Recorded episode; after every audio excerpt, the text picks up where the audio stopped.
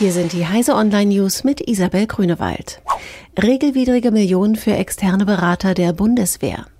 8 Millionen Euro hat das Verteidigungsministerium für Beraterleistungen eines IT-Projekts ausgegeben und sich dabei unrechtmäßig aus Töpfen des Bundes bedient. Ein entsprechender Bericht des Spiegel wurde vom Bundesverteidigungsministerium bestätigt. Konkret geht es um das IT-Projekt der Bundeswehr CIT Quadrat. Dabei handelt es sich im Wesentlichen um die Modernisierung der IT-Systeme, in die seit 2012 rund 350 Millionen Euro geflossen sein sollen. Der Bundesrechnungshof will nun prüfen, ob noch weitere Verstöße vorliegen beschäftigen. Facebook richtet War Room gegen Wahlmanipulation ein. Nach den schlechten Erfahrungen mit Fake News Kampagnen und gefälschten Profilen will Facebook in dieser Woche einen War Room einrichten, um vergleichbaren Entwicklungen besser entgegenwirken zu können. Ein Team von rund 20 Personen soll darin in Echtzeit Daten und Statistiken über potenzielle Brandherde rund um Falschmeldungen und verdächtige Aktivitäten auswerten und gegebenenfalls Gegenmaßnahmen einleiten.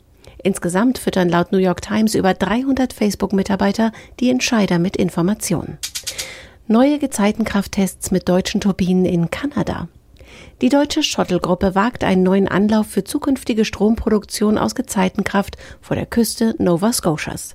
Die Shuttle-Tochter BlackRock Tidal Power hat eine schwimmende Plattform mit vier Hydroturbinen an der Südspitze der Bay of Fundy in Stellung gebracht. Mindestens drei Monate soll diese hier getestet werden.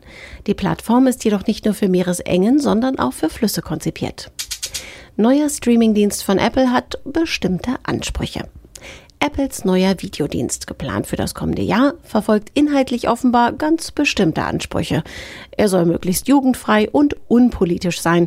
Das erklärten Insider, die mit den Verhandlungen beim Einkauf von Content für Apple beschäftigt sind, gegenüber dem Wall Street Journal. Apple wünsche sich Qualitätsinhalte mit Stars und breiter Anziehungskraft. Unnötige Sexszenen, Schimpfwörter und Gewalt seien zu vermeiden. Diese und alle weiteren aktuellen Nachrichten finden Sie auf heise.de.